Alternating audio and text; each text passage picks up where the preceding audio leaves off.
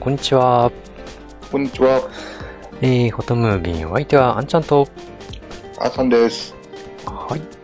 ということで、だいぶ空いてしまいましたけどもね、皆さんいかがお過ごしでしょうか。あさんどうですかね？忙しかったですかね？忙そうですね、なんか忙しいっていうか、まあまあ、時期が時期なだけに、ちょっとバタバタは確かにしてましたけど、うん。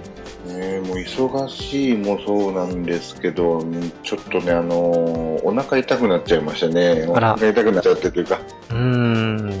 うんまあ体調はね、なんともね、しょうがないですね、これはね。うん。そうなんですよね。まあ、多分胃腸炎だと思うんですけどね、今、うん薬飲んで、ちょっとおとなしくしてますけど。あー、なるほど。まあ、体調が悪い時はおとなしくしてるのが一番ですからね。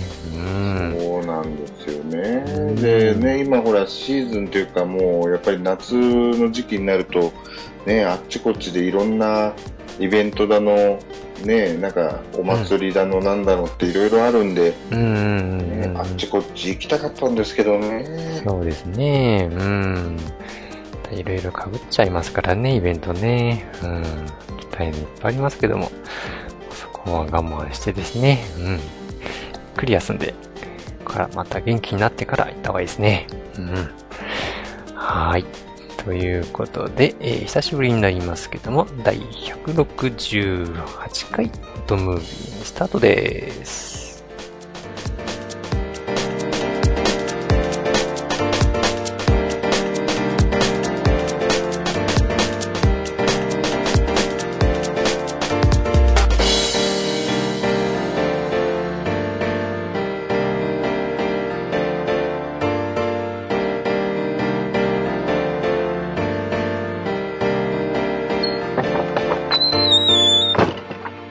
の番組は写真を愛するすべての方へ、フォトムービンがお送りいたします。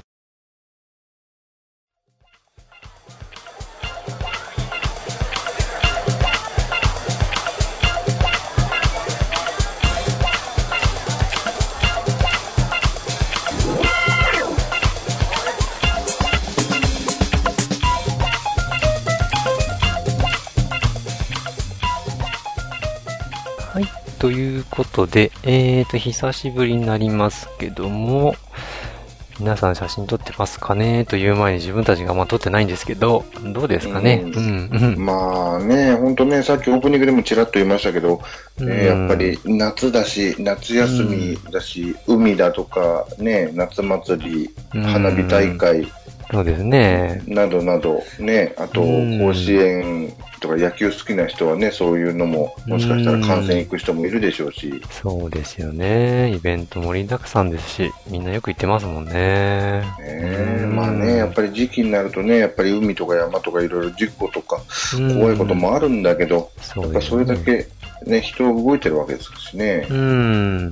私もね、写真撮り始めた頃はやっぱそういうの探してよく行ったもんですけどね、もう何年も経つと、なんか行かなくなっちゃうんですよね。う。うんんよっぽどなんかないとね、そうなんですよね。ううんん。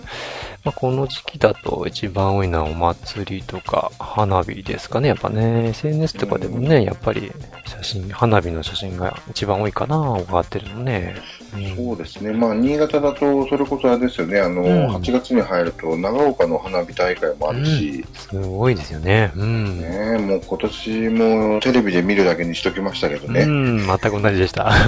もうとってもじゃないですか、仕事終わってから行く元気ないですね。うーん、ねえ。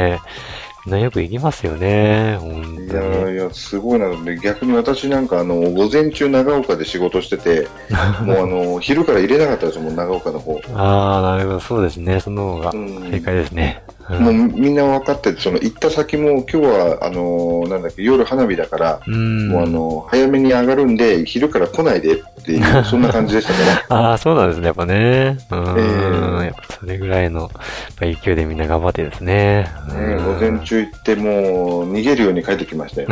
なるほど。道が混む前に。そうですね。うん。花火とかお祭りとか、そうですよね。買いますもんね。うん。ねで、あと、その、それからちょっとした新潟祭りとかもありましたしね。うん、そうですね。やっぱ大きい祭りはみんな行きますけど、うん。うん。いや、でもね、うん新潟祭り私、あのーなんだろう、見に行ったというより、ちょっと、あのーいろいろあって、盆踊りっていうか、うんあの、お踊ってたんですけど、あ、そうなんですか？おう。うん、やっぱりあのーあれですね、カメラ持ってる人が、まあまあね、結構多くて、その、うんうんうん普通に、なんだろう、見てる人もそうですし、うん。ね、あともちろんその、多分各グループのそのスタッフの人だと思うんですけど、ううん、ん。カメラ構えてこうね、踊ってるのを撮ってる人たちもたくさんいましたし、うん、そうですね。うん青くなりましたね。うん。そうなんですね。私もね、十数年ぶりに出たんですけど、うん。ね、やっぱりその十数年前と今とでやっぱりなんだろうカメラの普及率だいぶ違いますからね。違いますよね。うん。それはどこ行ってもやっぱ感じますね。うん、そうなんですよね。やっぱりいろんなところ行くと本当カメラのそのなんて言うんだろう。まあね番組でよく言いますけど本当市民権を得たというか。うんうんうん、ありますねね、多分。うん。もう街歩いててもカメラ持って歩いててもそんなに違和感を感じられなくなってきたっていう。うん。ですね。うんうんううんんまあね、撮影してる方にしてみたらすごくありがたい世の中にはなったんですけどね。うん。うん、そうですね。やっぱり夜も取り歩きたいですよね。まあね、やっぱ花火とか撮ろうと思ったり、あとね、それこそ、なんだろう、こう、お祭りに行って、うん、うんうん。ね、お子さんいる方はお子さんにこういう方着せたりとか、うん。ね、そういうの撮りたいですしね。そうですよね。ただ夜はちょっと難しいですよね、やっぱね。うん。普通の昼間と違って。そうなんです。私、あの、こあくまで個人的な意見ですけど、ん夜まともに撮れるカメラを持ってないっていう、うん。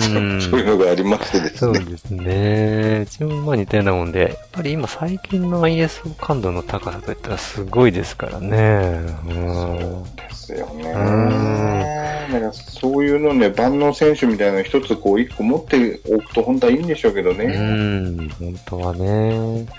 まあ、そういった意味でいくと、まあ、最近気になってるのはやっぱオリンパスですかね。ほうん。まあ、太ヨドバシよく見るんですけどね、こちらの作例の、まあ、かっこよさと、やっぱ機動力、うん、あと防人防敵、やっぱいろいろ、どこにでもね、役に立つ。それこそ万能選手って感じで、うん、非常に気になりますよ、これ。うん。おーまあまあ、あの、ね、この琴ヨドバシさんに限って言うと、うん作例がめちゃめちゃ良すぎるっていうのもありますけどね。それはありますね。うん。カメラを持ってもそれが撮れるわけではないんですけど。いや、さすがにやっぱりこの商品訴求するにあたって、このサンプルはすごいですよね。もうやっぱうんり、その気になっちゃいますよね。そうなんですよね。うん。それがあってのなんか、うん、物欲がね、もうすごい、湧いてきちゃうんですね。まあね、でも半分機械に、機械の部分は機械任せですから、あとは感性の問題なんで、そうですね。うね、ん。だから同じものでなくても、うんうん。同。じそのテイストのものはもしかしたら取れるかもね。というか、うん。まあ、それにやっぱりこう、新しいね、ハイテクに頼ら、頼らなくちゃ取れない部分もありますからね、頼りつつの、うん。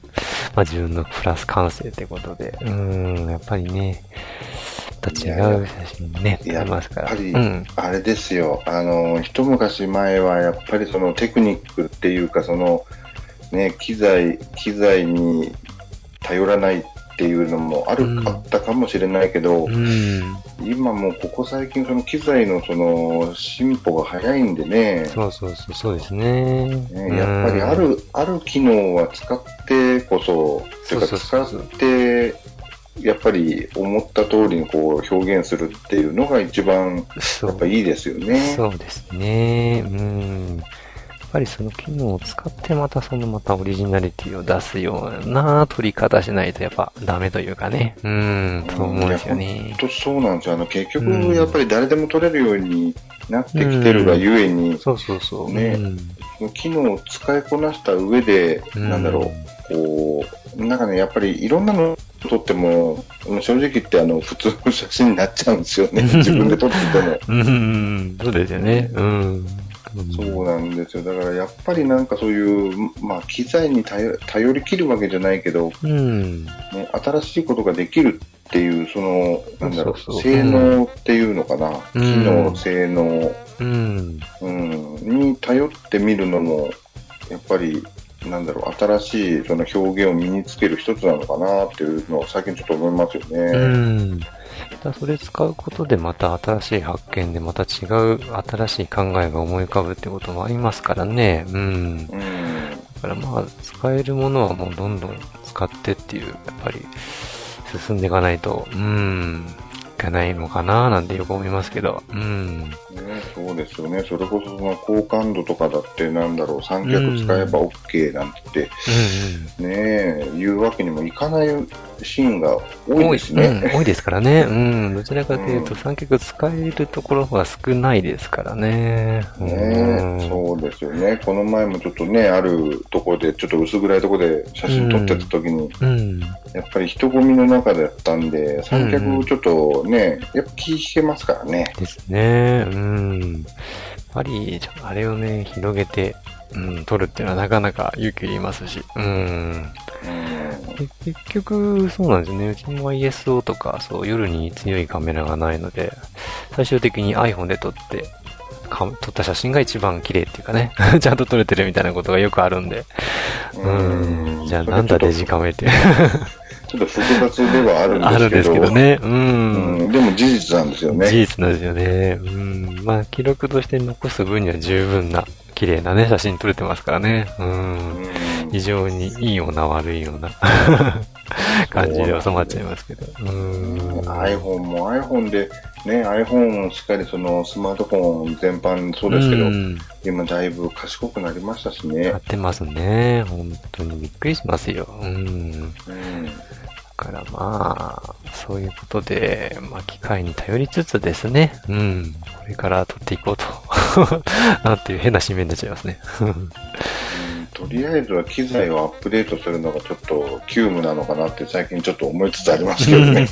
そうですね。うん、若干まあ最新じゃなくてもいいから少しやっぱ現代に近づけた方がいいのかななんて思いますよね。そうなんです。もうね、最近もうななんかまあ自分の腕が未熟なのを棚に上げてこんなこと言うのもなんなんですけど、うんやっぱりね、こうもう追っつかないシーンが多々あるんですよ。そうですね。うん、ありますね。うん。ちょっとこう薄暗いところで、あのーなんだろう、スポーツちょっと撮る機会があったりして、うんその、なんだろう、野球の試合をそのナイター、ナイターやってるやつを撮るっていうシーンがあったんですけど、うんもう暗いわ、動きがはああるわで、もうなんだかよくわかんないっていそうう。ですね。うん。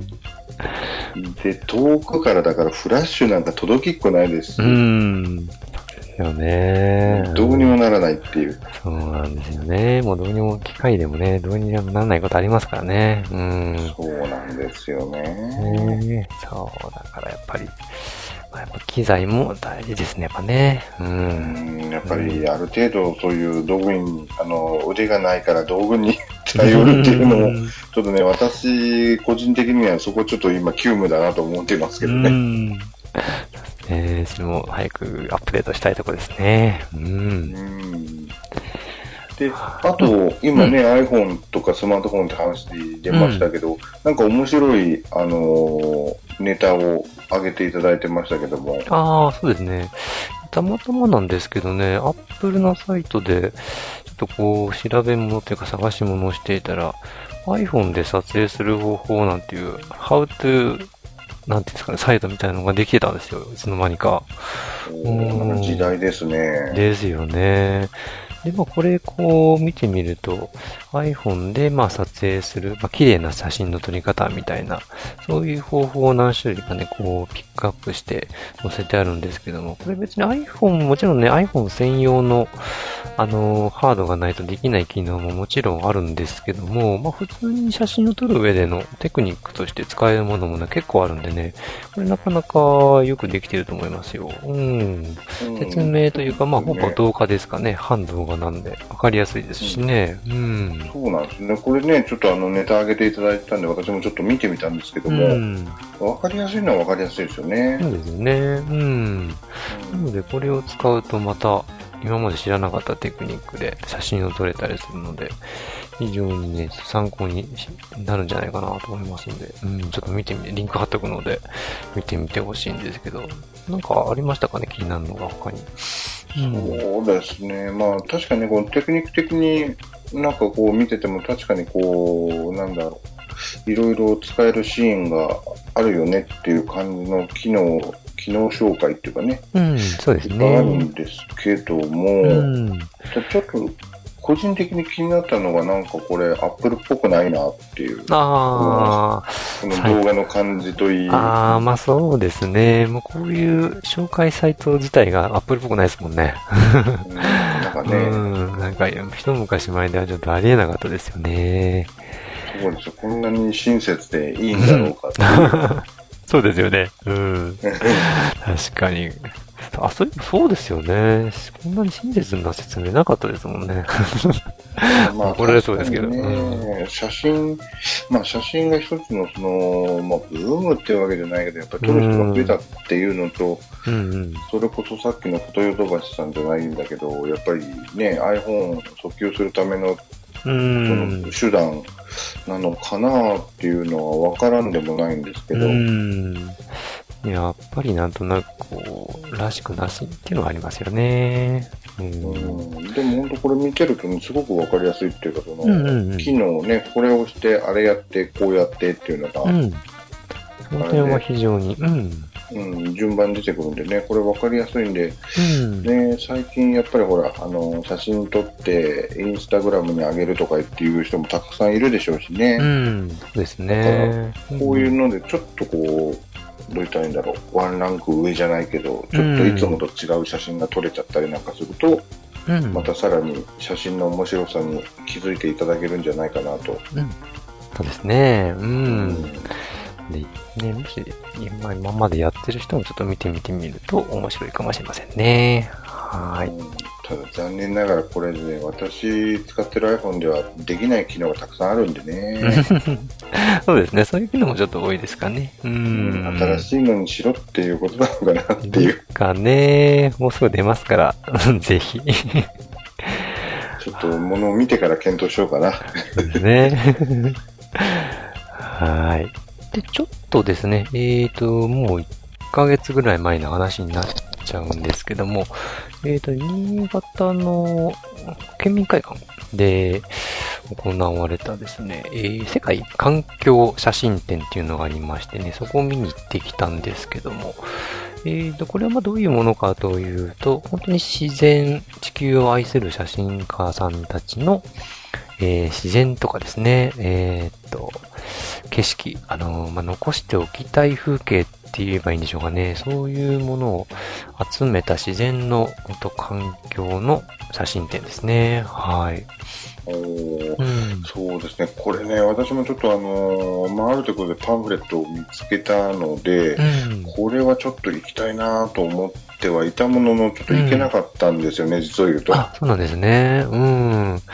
で、非常にですね、やっぱり、あの、まあ、見たことある風景もありますし、あまり見たことない、知らないような、あの、景色とかもあったんですけどもね、やっぱりあの、これ行って思ったのは、自然の風景とか、まあ、風景写真撮る方多いと思うんですけども、やっぱ、本当にもう、よく言う、一期一会じゃないですけども、その時にしか撮れない写真っていうものがやっぱり多いと思うんですよね。うん。うんそうですよね。まあ、うん基本もう、風景写真ってもう全てそんな感じかそうですよもしれないねですよ。ね。うん。で、まあ、あの、まあ、普通にで残ってる、まあ、今でも現像する場所とか、っていうんであれば、まあそんなにあれですけども、やっぱりその、なんか環境にね、自然とか何かあったりね、天才とかあったりすると、やっぱり一瞬でね、今までの風景がなくなったりしちゃうこともあるわけなので、やっぱりそういうことを含めても、やっぱりこう、写真にとってね、記憶しておくのはなんかやっぱり大事だなーってね、改めてね、こう言って感じたわけなんですね。う。ん。だからやっぱりこういう、まあ、自然とかですね、大事な風景。まあ、あのーいつものね、街並みでもそうですけども、やっぱりなんかなんとなくでもいいから、まあ気軽に普通に撮っておくのがね、大事だなって思ったので、うん、まあちょっとね、話全然 まだ変わっちゃうんですけど、うん、そういう記録としての写真展みたいな感じでもあるので、うん、やっぱりこういうのはやっぱ大事にしていかないといけないななんて思いましたね。うん。うん、まあそうですよね。一人一人は結局その風景の一部しか切り取れないかもしれないけど、うんやっぱりそれが、なんだろう、たくさん集まればもしかしたら、うん、ね、それが繋がっていくかもしれないし、そうですね。うん。その一人の人が見てなかった部分も別の人が見てて、うん。それが集まれば、もしかしたらその、なんだろう、このもうなくなっちゃった風景でも、あの、うんもう一回見ることもできるかもしれないですね。そうですよね。うん。なんで非常にね、なんかこう、深々と、長々と見ていたんですけども。で、これと一緒にですね、あのーもう亡くなられてしまったんですけども、新潟で、あのーま、ネイチャー写真の草分け的な存在の天野隆さんの、あのー生態風景写真展っていうのも併設してまして、こちらも見てまいりました。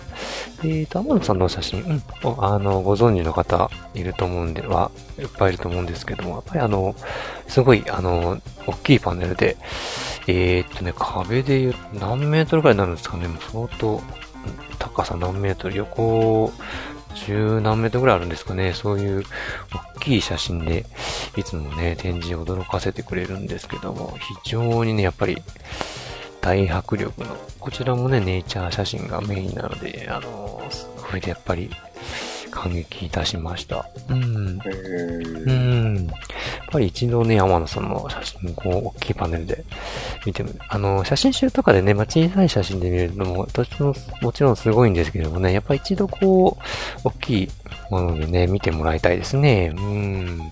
非常にやっぱりそういうのありますよね。その写真展で、で、大きいのを見た方が、やっぱりその、うん。あれ、あれですよね。あの、家で DVD 見るより映画館で見た方が迫力があるのと、そうそうそうそう、そういう感じです似たようなことなのかもうん、うんそうなんですよ。うん。やっぱりね、迫力違いますので、同じ写真でもね、もう全然違いますんでね、うん、まあ、ぜひ見てもらいたいんですけども。で、まあ、ちょっとね、余談ていうかね、その写真展をこう見てましたらですね、なんかね、こう、まあ、そんなに人はいなかったんですけどね、なんかこう、まあ、すごいお話好きの、まあ写真展とかではもう結構静かにみんな見てるんですけど、お話好きの方がいらっしゃいましてね、こう、二人組で入ってきて、一人の方がですね、こうなんか広い、いろんな天の写真、天のさ、あの写真についてね、こう、うんちくを語ってたんですけどね。で、その中でちょっと気になったのがあったんですけど、このなんか、天野さんの写真はこう、全部、ピントが合ってるんだよ、なんて話してて、おー、そうだそうだね、なんつって、うんうん、なんてこう、知らんぷりして聞いてたんですけども、それはね、なんで、こうなってるんかっていうのがね、この大きいフィルムなんだよ、だからなんだよっていうね、なんかちょっととぼけたことをね、夕方からいらっしゃってね、ふーふーふーなんでちょっとね、横でちょっと笑いそうになったんですけどね。ああ、要はその大盤で撮ったから、うん全部ピンが合ってんだよと。そうそうそうそうそうそう。まあちょっと、まあそういう語っちゃう、まち、うっかりさんみたいな 方に遭遇しましてね、まあちょっと恥ずかしいな、知ってる人が聞いたら恥ずかしいななんて思ったんですけどね。うーん。うんこれどう、どうなんでしょうね。ほん 本当のところはうん実際大盤だからうんなんでしょうか、それともただ単に絞りの問題なんでしょうか、いや、これはもう間違いなく絞りの問題だと思われます。まあでも、あれですよね。うん。まあまあまあそ、それもそうなんですけど、結構、あれですよね、まあ、写真展しかり、あと、その、なんだろう、やっぱり本業にされてる方、ね、まあ、うん。一番身近な例でいくと、その、なんだろう、運動会とか遠足とか、ね、そういうのに随行して撮ってくださる方の写真とか見ると、うん。そんなにあれですよね、なんかこう、なんだろう、背景ボケてるとかってあんまないですよね。ないですね。うん。むしろピントがほとんど合ってるぐらいですよね。そうですね。見せたいところが、まあ、どこにあるかなんだけども、そんなになんか、うん。開放でなんていうのはあんまり見ないかも。そうですね。うん。まあだからね、ちょっとこう、指摘してあげたいな、なんて思った、そんなことなんですけどもね。うん。まあだからあまりこう、知ったかぶりでこう、あまり多くを語っちゃいけないなっていうね。うん。って思ったってなんですけども。うん。やっぱりそこ、今写真でもこう、両極端なとこありますよね。パンフォーカス写真とこう、ケボケ写真となんかこう、二極化するというかね。うん。結構そういうの分かれる、まあ見てるとですけどね。うん。好みの問題と言ってしまえばそれまでなんですけど、えー、そういうとこありますよね。うん。うん。まあね、こういう、まあいろいろ、うん、写真撮っても、まあやっぱり最初はやっぱり自分もそうでしたけど、まあちょっとボケ身の多い写真とかやっぱ撮りたくなっちゃうんですよね、なんとなくね。うん、そういうのわかりますし。最近は逆にもうあまりボケたというか、うん、あの、解放に近いような数字で撮ることは少なくなったんですけど、うん、どんなもんなんですかね。まあまあ、まあ、好みですよね、結局はね。うん、あとはやっぱりその、なんだろう。まあまあ私もね、その知ったかぶるわけじゃないですけど、やっぱりずっと撮ってると思うのが、そのレンズによって得意な領域ってやっぱりありますもんね。まあそうだよね。うん。やっぱりそういうのやってくると、いろいろ経験してくると、やっぱその、いいところというか、うん。そのレンズとか、カメラとか、まあ被写体も含めて、そういういいところっていうかね、うん。一番ベストなところ。うん。なんとなくなんですけどね、こう撮ってて、自分でもこう、違和感のある写真になっちゃう時が時々あるんで、それをならないような写真を撮るようには最近してるんですけどね。うん、なんていうの、なんて言えばいいのかな。うん、まあ、変に後ろ背景とそのメインの被写体が極端にボケてるのとピント合ってるのの差が出ないようにというか、うん、そんなような写真ですかね。まあそれもね、好みといえば好みなんですけど、うん。うん私、結構やって、たまに撮ったりするときに、その、なんだろう、割と寄ったところを撮ろうと思って、うん。撮ったとき、あれですね、その、背景の部分が、例えばその、なんだろう、まあ、人んち映ってるとか、うん。あの、う映ってほしくないものが入入りそうって、どういうアングルで撮っても入っちゃうの。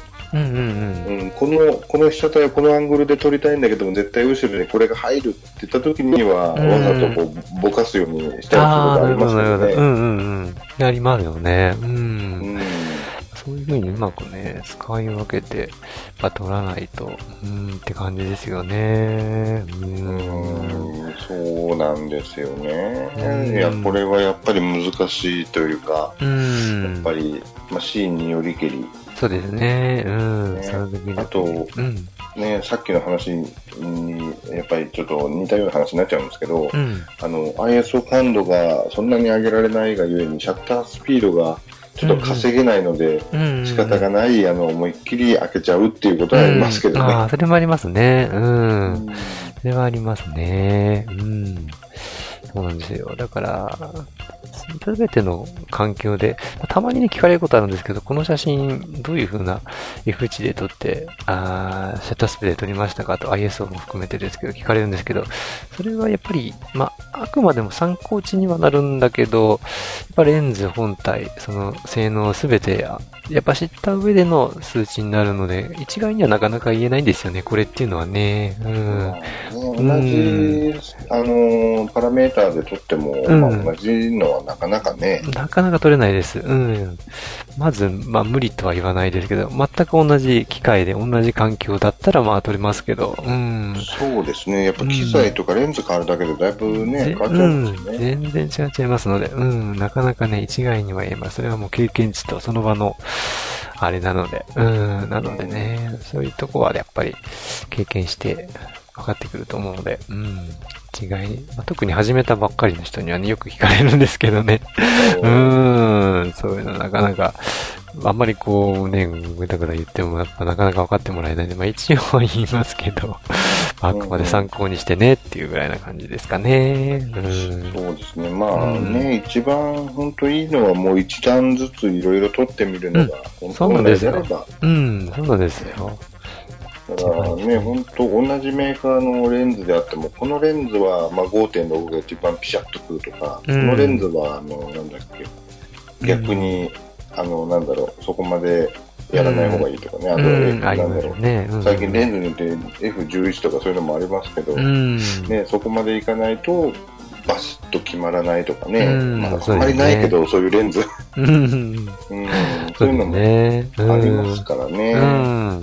やっぱりその、まあ道具ですから、やっぱ使い込んで自分のね、やっぱりベストな場所とか、好みの場所、うん、とかね、探す、出すのも楽しみですからね。う。うんん、あとやっぱりね、その自分の気に入った絵作りができるっていうのがど、どの値なのかっていうのをやっぱり掴んどくっていうかね、そうですね。うんうん。それありますね。うん、ね多分それが、その癖がいわゆる作風っていうふうに数重ねればなってくるんでしょうしね。うん、そうですね。うん。なので、どんどん撮って、うん。楽しんでもらえるといいですね。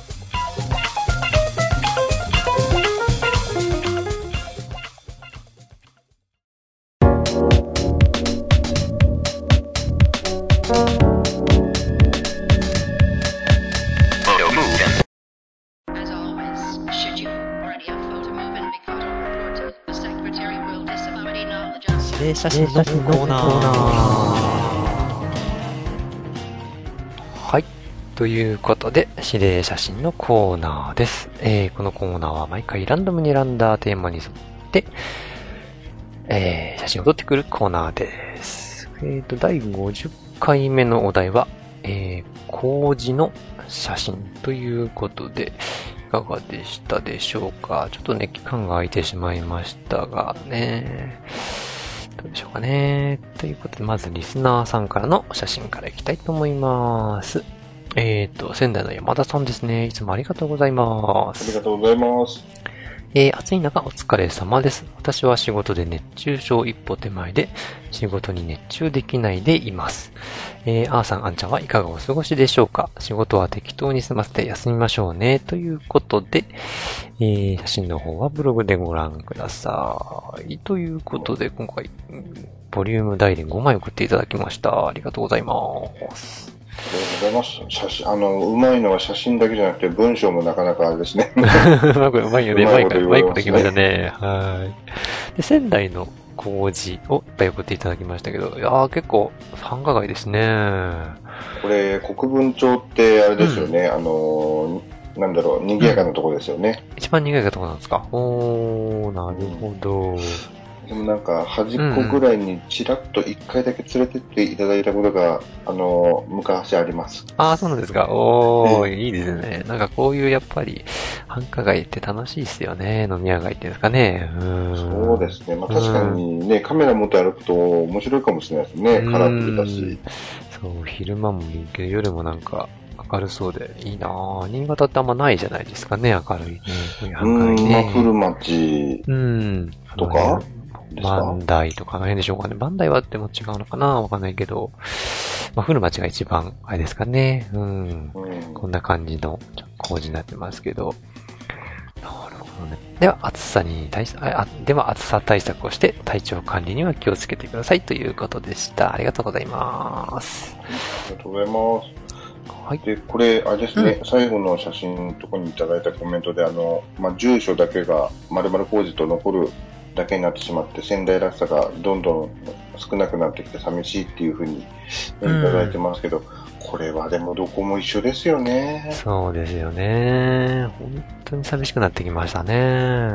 うん、まあ、新潟もしっかりですけど、やっぱり他の県でもね、結構あの、駅前とかの再開発とかで、みんなこういう、なんだろう、工事をきれいにしちゃって、うん工事ごとなくなっちゃうっていうケースもまたあるみたいですしね。ああ、そうなんですか。おー、うんそっか。それはなんか寂しいですね。うんねえ、こういう、それこそなんだろう、ちっちゃい飲み屋街がずらずらずらっとあるようなうん。工事みたいのがあったところもなくなったなんていう、ちょっとね、ああ、そうですね。うん、まあ、ちょっとね、新潟じゃないですけどね、他の県でそんな話も聞いたりしたから。そっか。ちょっと寂しいですね。うん。やっねぱり、先輩こういうの写真撮っといて、うん、記録残していくのも大事ですからね。やっぱり、どんどん続けましょう。うん。はい。ということで、えー、リスナーさんからの写真でした。続きまして、私ですね。はい。はい、私もこれさっき言った古町ではないかな、厳密に言うと本庁の方かなの工事ですね。はい。ちょっと暗いんですけど。はいうん、まあ工事というか、建物があって、上がなんていうんですかね、さらに2階の住居みたいのがあるようなところの工事ですかね。はい。ほいほいほいほい。うん。まあ、かなり古いところ、町ですかね。かなり古いのかな？うん。あんまり、新潟の町は、まあ、よくわかんないね。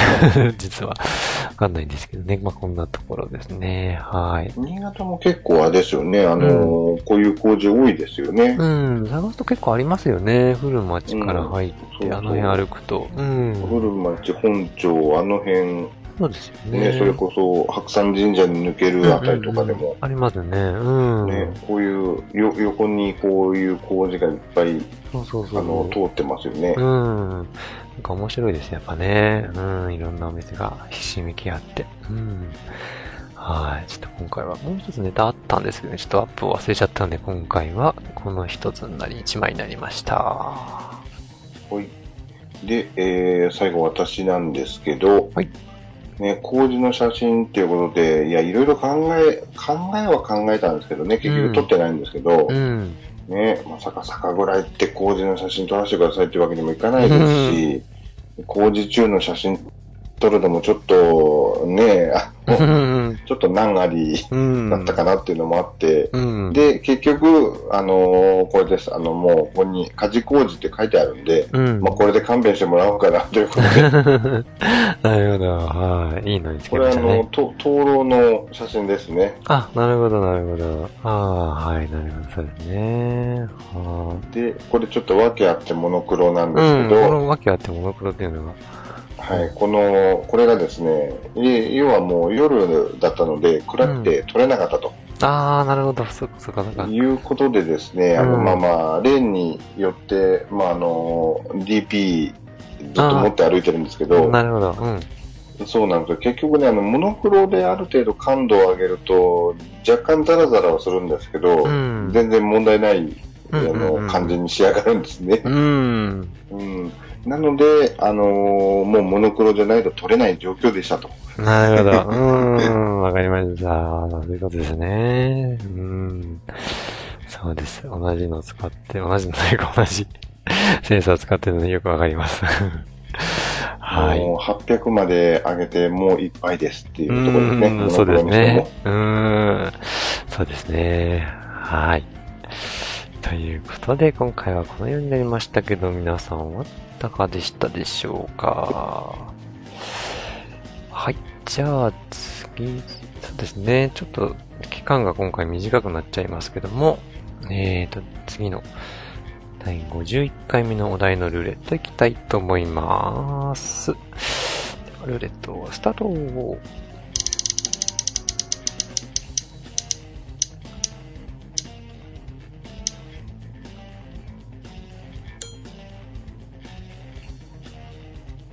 はい。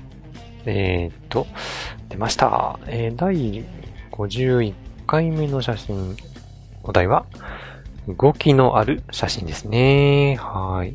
以前にも出ましたけどもね。また、今回も動きのある写真ということになりました。これは、どうですかね。まあ、2回目ということで、どんなんですかね。うん。うん、動きのある写真。うんなるほど。まあ、結構ね、動きあると思うので、この時期動いているものいっぱいあると思いますので、どしどし送ってください。ということで、うんうん。どっちかというと苦手なジャンルですね。ああ、そうですね。はい。とということで、指令写真のコーナーでした。